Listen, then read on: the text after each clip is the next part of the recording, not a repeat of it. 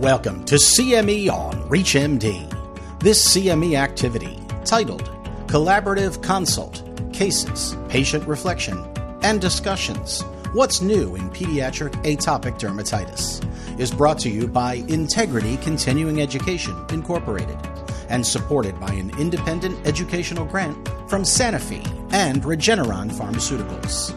Before starting this activity, please be sure to review the faculty and commercial support disclosure statements, as well as the learning objectives.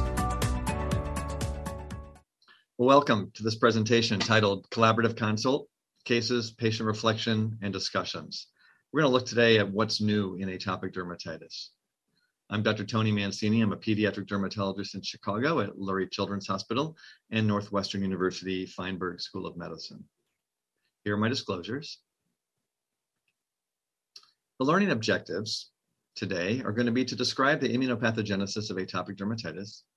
We're going to summarize some current clinical trials data on the safety and efficacy of newer and emerging therapies for this disorder, and look at applying evidence-based guideline recommendations for the treatment of patients with pediatric atopic dermatitis. It's important that we look at these newer therapies and newer observations in terms of the pathophysiology of the disease as we begin to understand the availability of all these new targeted therapies that are now uh, becoming available to those of us who care for these patients. And I want to make a note that the focus of this activity is really pediatric patients with moderate to severe atopic dermatitis. In any discussion of atopic dermatitis and its treatment, it's really important that we always consider the burden of disease. And this is really significant for patients with atopic dermatitis. And not just the pediatric patient, but their family as well. So it's important that we always consider things like itch, the itch scratch cycle, the effects on sleep, the increased incidence of co-sleeping for younger children with moderate to severe disease, uh, and the impact on not just the patient uh, their schooling, their socialization, but also on the entire family unit, parent work performance, work attendance. Uh, there are many factors which we need to incorporate as we decide which treatments might be most appropriate for that patient. So in the very beginning, I mean, he was a baby. He was um he had one of those doc bands when he was an infant, and I think that was the first time we started realizing that he had some skin sensitivities. It may not have been fully um, identified at that point. It wasn't until he probably was around the age of like um, one and a half, two, he really started breaking out. And that was also when we saw a lot of his environmental allergies getting worse. So I would say that that really was a trigger. We started seeing a pediatric dermatologist at that point, um, and they really started a lot of the topical um, ointments and such to his skin. Um, and, and that was really where our, our starting point um, began. But I would say three was really our turning point where we were like, oh my gosh, we have to we have to do something um, because quite frankly, it it was awful watching him go through what he what he had what what he was going through at that time. I mean, early on, I think it it had to have disrupted him a little bit with development wise. And I say that because, you know, again, thinking back to when he was three and I would catch him in corners scratching. Um, and, and, you know, when you have like toddlers, you know, you know they're being curious, you know that they're exploring. There was a period where, you know, he was young and I I would say that it was consuming. Um, and when he's had bad instances, you know, when he has bad reactions, you know, it, it's it is awful to watch your kid go through it. It was awful walking into a room that the bed sheets would be covered in blood it was awful to you know where you're they're sleep deprived you're sleep deprived. Um, you're trying to help them at three o'clock in the morning soothe them but you're feeling awful that your your baby you know is going through this. Um, you know and i would say that that was like those were the worst days.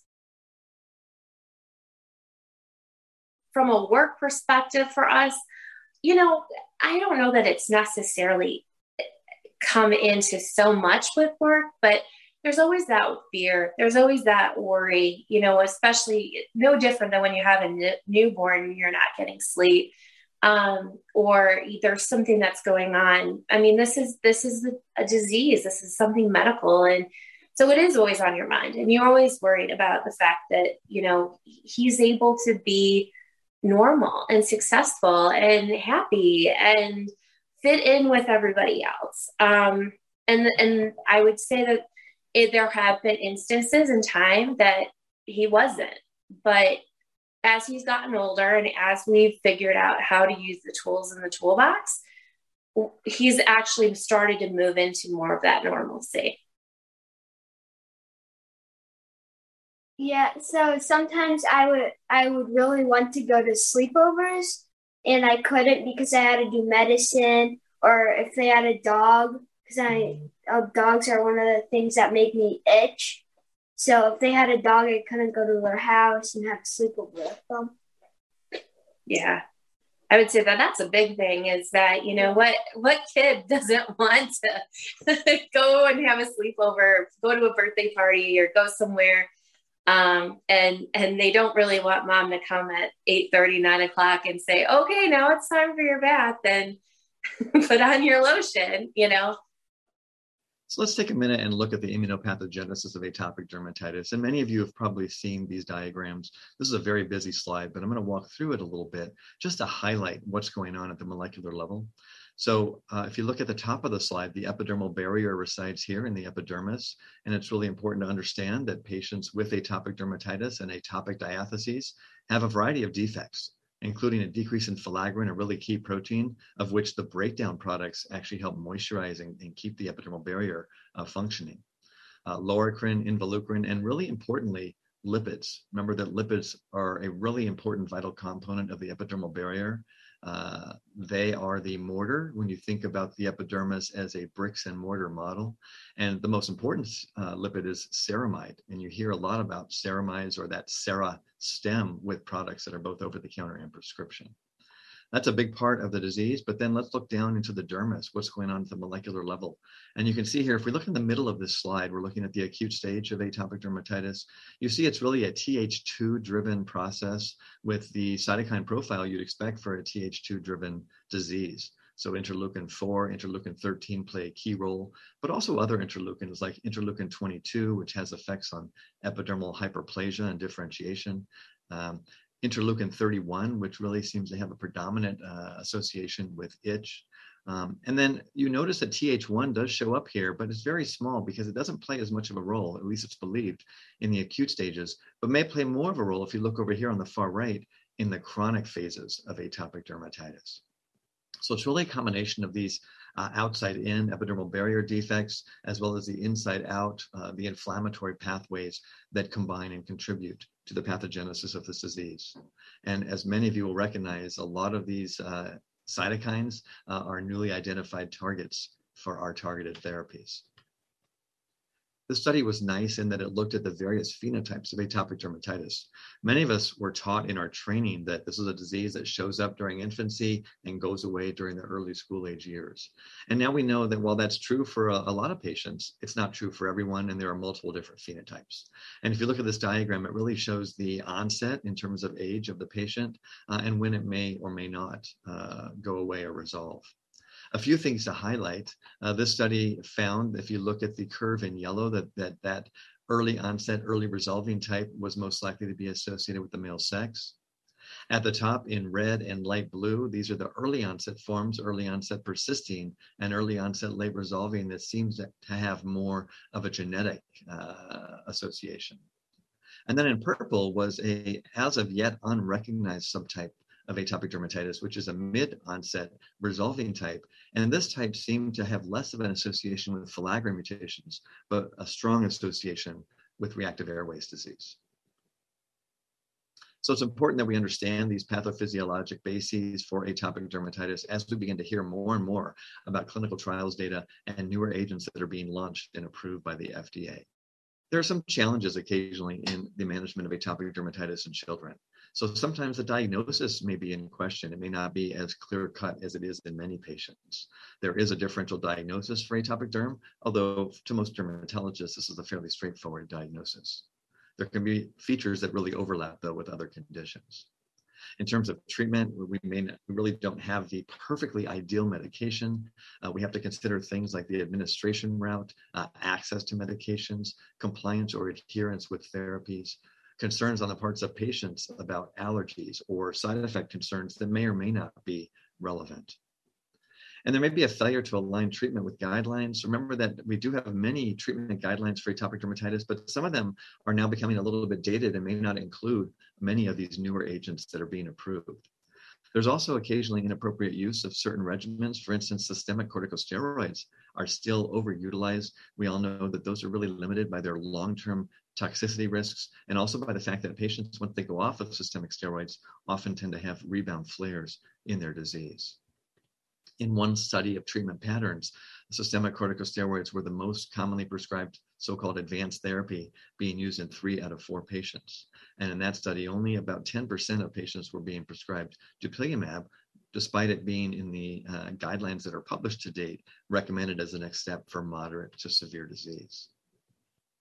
What are the limitations of our current options for treatment for moderate to severe atopic dermatitis? Well, on the far left, if you look at systemic immunosuppressants, things like methotrexate, cyclosporin, mycophenolate, or azathioprine, uh, there are a lot of limitations. Treatment is off label for all of these except for systemic corticosteroids. Most of them are really not ideal for long term use given their long term risks and potential toxicities. And again, we talked about an over reliance in some areas uh, on the use of systemic corticosteroids. Phototherapy in the middle, here we're talking predominantly about narrowband ultraviolet B phototherapy, which can be very effective, but may be limited by the fact that at least in children, it's really limited to use in patients 12 years of age, around that age and older. It can be really difficult for families to get into a, a dermatology clinic where they have access to light therapy. There are home light boxes available, uh, but those of us in dermatology know that those aren't always as effective, and also they're not always covered and they're very expensive. There's is- issues with cost with travel to sites to receive your light therapy. And remember, this is a controlled form of tanning, so there is a low risk uh, for elevated uh, incidence of cutaneous malignancies or even eye toxicities.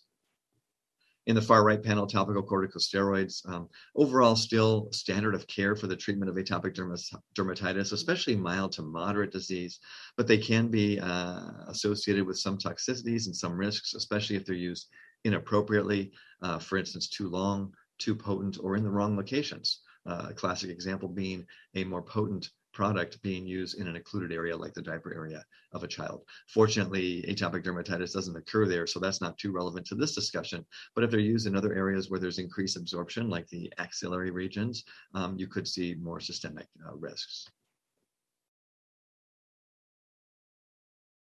Every couple years, like we get a kind of a handle on it, and then something changes. Um, so I would say, you know, three, we got him under control. Maybe five, there was something else that would happen, you know, and and he would, you know, he went through a period where he was getting skin infections quite frequently and would be hospitalized for them. It wasn't until he was probably around eight, nine. Um, I would say that's really where we started to see more changes.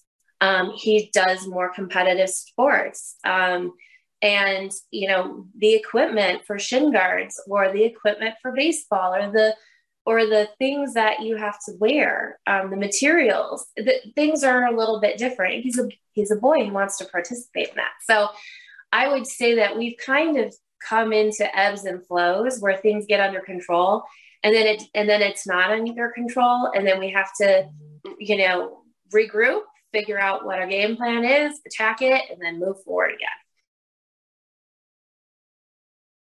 We have a toolbox here now, you know, that is whenever he has a reaction or we ever we have something, you know, we have the tools in our toolbox depending on the severity. How how do we jump in and, and, and manage it? It's hard as a parent because you really have to be dedicated and focused on doing these things. And and so that partnership with with the spouse um, you know where there's a lot of communication that goes into play now. It's not just about bills. It's about whether or not you bathe the kid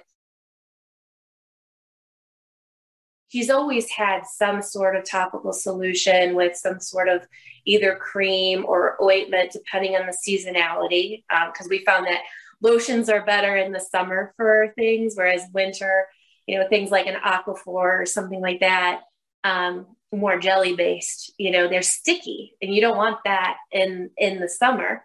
Um, so you you kind of are always experimenting to kind of figure out um, what is going to be working at a certain time. And like I said, things were changing. He's had, what is it, the tar wraps. He's had wet wraps, which you could probably tie. yeah, he wasn't a fan of the wet wraps. Um, you know, I mean, there's there's been a number of things, and I would say, in the beginning, sometimes it was easier because he's he is little, and and you could make a game out of something. As he's gotten older, it's gotten harder in some ways because he wants to be responsible for this.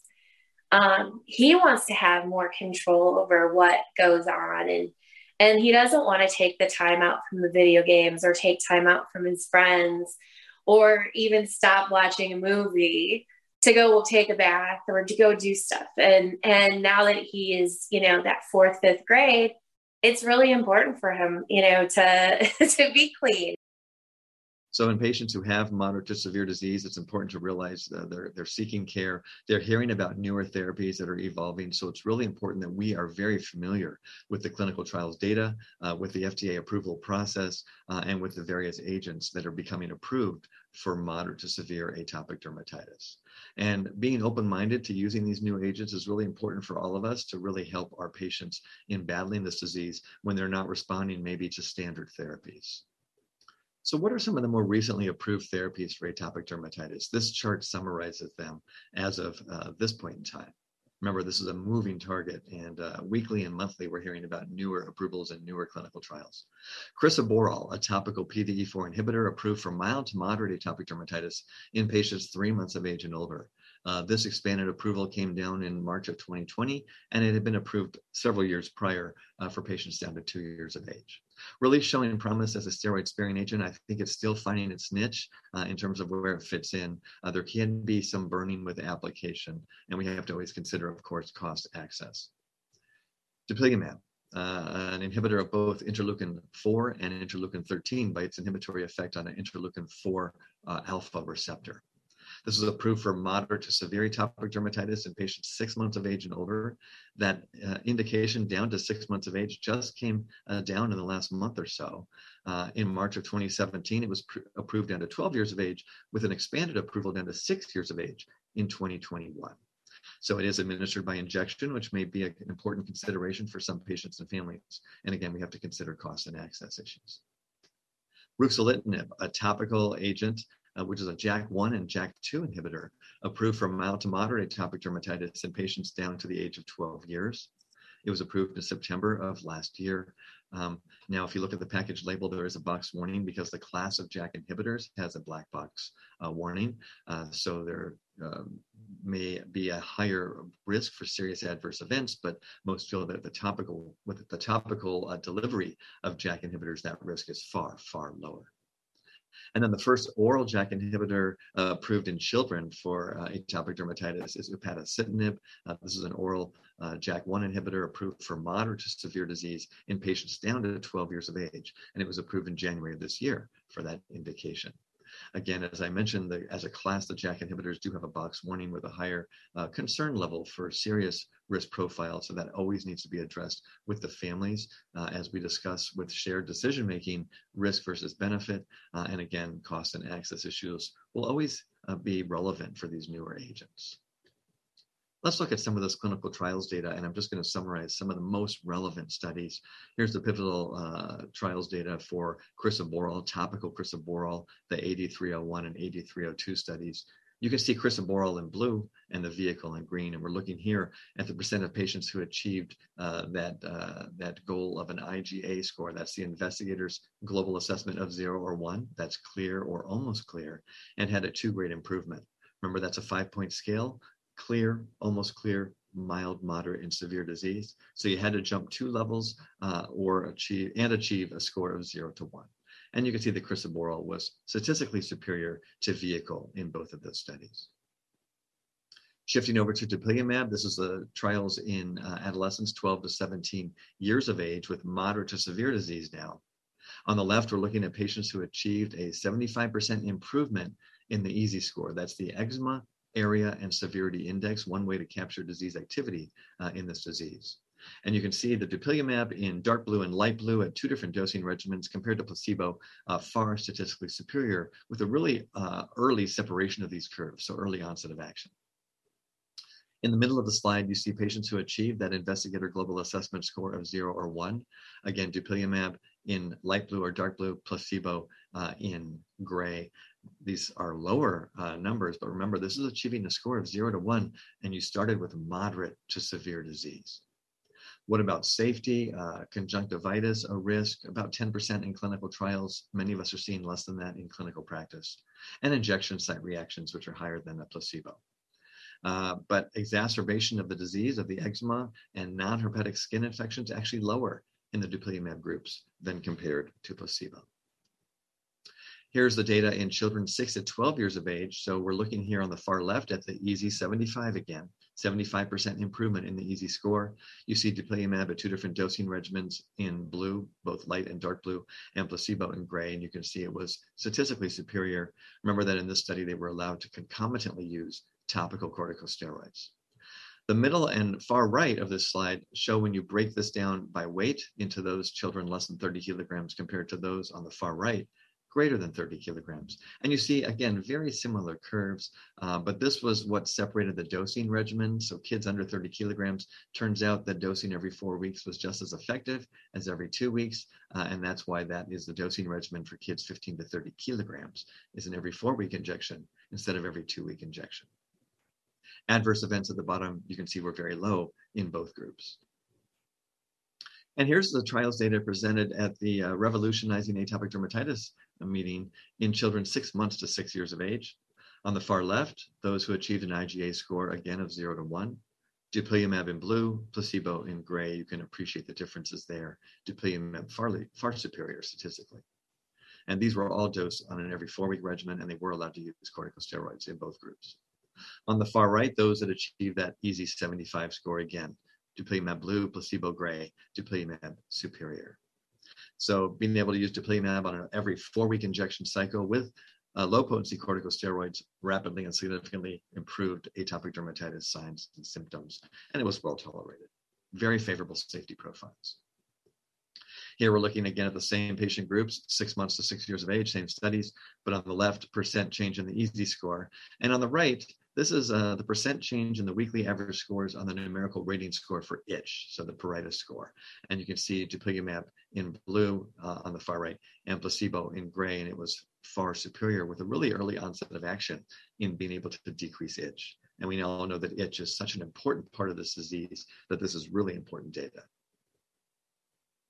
Moving on to topical ruxolitinib, these are the TRuE-AD1 and AD2 studies of mild to moderate disease now for this topical agent in patients down to 12 years of age and adults.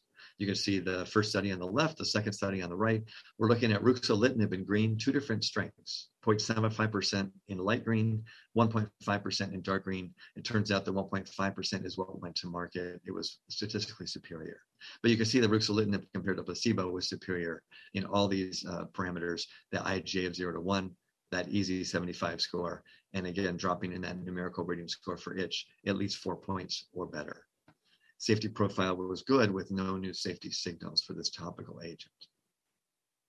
Moving on to an oral JAK inhibitor, this is upadacitinib that I mentioned earlier, and this is looking at patients both 18 to 75 years of age, and then also the adolescent trial, 12 to 17 years of age.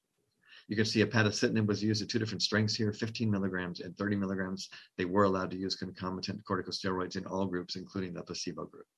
And you can see the upadacitinib in the two orange bars versus placebo in gray. It was statistically superior. The way this was approved was that you start with a 15 milligram dose, you increase to a 30 milligram dose if needed, but you try to use the lowest effective dose. And here on the curve, we're looking at the EASI 75 score. In the middle, we're looking at the validated investigators global assessment score, achieving a zero or a one. And on the far right, again, looking at a, an improvement of four points or greater on that numerical rating score for itch. It was well tolerated overall. The most frequent treatment emergent adverse events were acne, CPK elevation, and atopic dermatitis flares. I do refer you to the box warning, though, to read up on that because as we educate patients uh, and parents of our patients about using agents like this, uh, they're going to have those questions uh, if they go home and read that package insert and that box warning. So the availability of these newer agents is really changing the way we manage uh, disease, moderate to severe disease especially. But even for mild to moderate disease, we now have newer options that are steroid-free, uh, not just uh, our calcineurin inhibitors, which we've had for several years. And for moderate to severe disease, we really have these new systemic agents, both injectable biologics and oral JAK inhibitors now that are coming into the market. And so in the past, when we had a patient with moderate to severe disease who wasn't responding to traditional therapies, whether topical uh, or even light therapy, we were really forced then to consider uh, immune suppressing agents. Uh, now we are practicing in a different era where we have these newer options that are non-immune not immune suppressive agents and maybe more effective for these patients with more severe disease. When we began the biologic, and um, I would say that that was introduced to me. It was right before the pandemic, actually. Um, and he was starting to have new symptoms. I don't want to say they were new per se, but it was just the flare ups were different. We were at a point where they were starting to talk to us about going on, um, you know, those immune suppressant drugs. And and the doctor, the dermatologist at the time, was like, we cannot put him on an immune suppressant drug while we're going into a pandemic. I would say within two weeks, we could see a difference. And, you know, it's pretty, it was pretty clear that, you know, things were clearing up. He's, he always has had hot zones. You know, there are certain areas where I, no matter what I would throw at him, like it, it, he always like his wrists, his elbows, his behind his knees. Those are kind of like the three zones that we always have to worry. But I can tell you right now, he showed you his front of his legs. He's clear. Um, his back is clear. His most of his arm pretty much clear. I mean, it's it's amazing. And you know, to start this in September and kind of saying like, hey, that I always used to cringe. You know, it's like wait for that first frost because when he got to that first frost, then he got clear. Well, he was getting clear before the first frost that particular year, which is great. And he's pretty much remained, like I would say, you know, we've kept it at least 95% controlled, um, which is very high for him. Well, um, before I couldn't go to sleepovers, and now I definitely can go to sleepovers and go to people's people with dogs' house. And I I couldn't when I didn't have it. So I just really like it for that reason. But also I think sometimes like I would want to climb trees and the trees would like like I'd start scratching so I couldn't climb the trees. But now because I don't really scratch, I can actually climb trees because that's probably one of my favorite things to do. As clinicians uh, treating these patients, it's important for us to give them information. We're going to talk in a minute about shared decision making. So it's important that we share, uh, you know, in a very brief style, uh, the clinical trials data, uh, the indications for the newer agents, uh, the warnings, and the risk benefit, and really allow patients, their parents, and us together to, to come to a decision about what is the next most logical step for that patient. Remember that sometimes utilizing these scoring uh, scales in your clinic can really help justify these agents for insurance coverage. Um, we're going to talk about uh, the scoring instruments in just a minute. I really uh, am in favor of the POEM score. That's the patient oriented eczema measure, POEM. I utilize that quite frequently in my practice uh, to help document that score and hopefully help with the approval process for agents like dupilumab, which I've been using a lot of. So here's a little summary of several different clinical assessment tools we can use for evaluating the severity of atopic dermatitis. I'm going to start off by saying that most of these tools are used in the clinical research setting, uh, but more and more we've been using them in the clinical uh, setting to help us, again, hopefully justify uh, approval for the agents. So the EASI score we've talked about, that's the eczema area and severity index.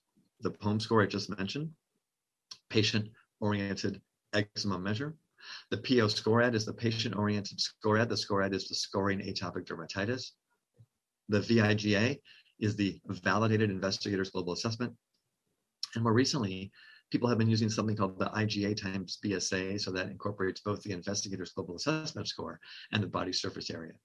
And you can see all these have established scores and ranges for what qualifies for mild, moderate, or severe disease. I'm going to focus on the POEM score because it's the one I use most often. You can see three to seven is mild, eight to 16 would classify as moderate. 17 to 24 is severe, but there's a subset 25 to 28, which classifies as very severe. The POEM score has seven questions and patients give a response and can score from zero to four on each of those responses. So 28 is the maximum score. So what about when we use these newer agents? Um, is it a lifetime commitment? And that's a question that we get asked frequently by families, by other practitioners.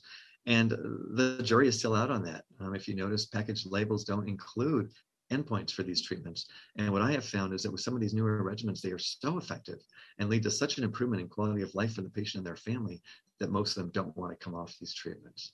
I usually suggest at least a one to two year trial, uh, but as newer agents come on the market, we may find that as clinicians, we start to cycle and, and maybe try newer agents. Maybe there's less frequent dosing. In the pediatric population, that's really important. If a patient can inject a biologic every two weeks versus every four weeks, or if we had one that was every three months, wouldn't that be great if it maintained efficacy and safety?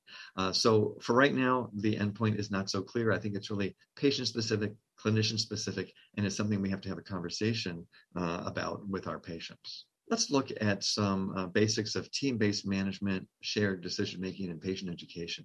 So these are several different strategies which are very effective in the management of this disease, and many of these are true for many disorders that we treat. Multidisciplinary care teams are popping up around the country. They're not available everywhere, but these are uh, units of specialists uh, that include maybe pediatricians, allergists, dermatologists, uh, nursing staff, psychotherapists, psychologists, counselors, um, and they really come together for a multidisciplinary clinic uh, experience where patients can maybe see several people at one time and be a part of other maybe support group information, uh, therapeutic patient education, which is at the bottom of this slide, which is a process whereby we really educate and share management tools with patients, their parents, if they're younger kids, and really help to transfer to them the skills necessary to understand the disease and really manage it most effectively. And then shared decision making, which can really improve health outcomes uh, by us offering individualized treatment regimens, and again, educating the families and the patients and letting them be involved in the decisions about what we're using to treat. So I would say when you have a kid who has atopic dermatitis, it is imperative that you set up your village. It's really the most imperative part that you find your trusted professionals and that they're all on the same page. And so I would always say, I would always refer to my doctor's team as his trifecta. And there have been doctors who have come and gone. In the very beginning, the pediatric dermatologist, I felt that she did everything that she possibly could to help him. Um, it wasn't until we we actually had to go and seek out um, his his doctor's team um, you know, within one the children's hospital nearby that we were really able, I think, to get the resolve. But it it is imperative now that and and, and it has been through his full treatment that they're all talking and that they're all on the same page. We've had to leverage that village a lot, you know, where if he's having a reaction or if he's having something, we have to go to the pediatrician and then they run the test on it to, and then it's like okay you have to tell his derm and then his dermatologist can then tell you what to do. It took us a little while to get to the team that we have, and I'm glad that we have the team that we do. It's important. And as a parent, I feel supported um, by them all. Um, and, you know, I will tell you that the dermatologist, every single time we see him, he, he makes a point out of telling me and him that we're doing a good job because this is so very hard to treat and manage. And there are good days and there are bad days. Um, but as a parent, you never give up, you know, and it's just always been very um, appreciative. I've been, always been appreciative of the fact that he's always, you know, cognizant of like where our heads are at and making sure that, you know, we we feel supported by him, which is which is critical.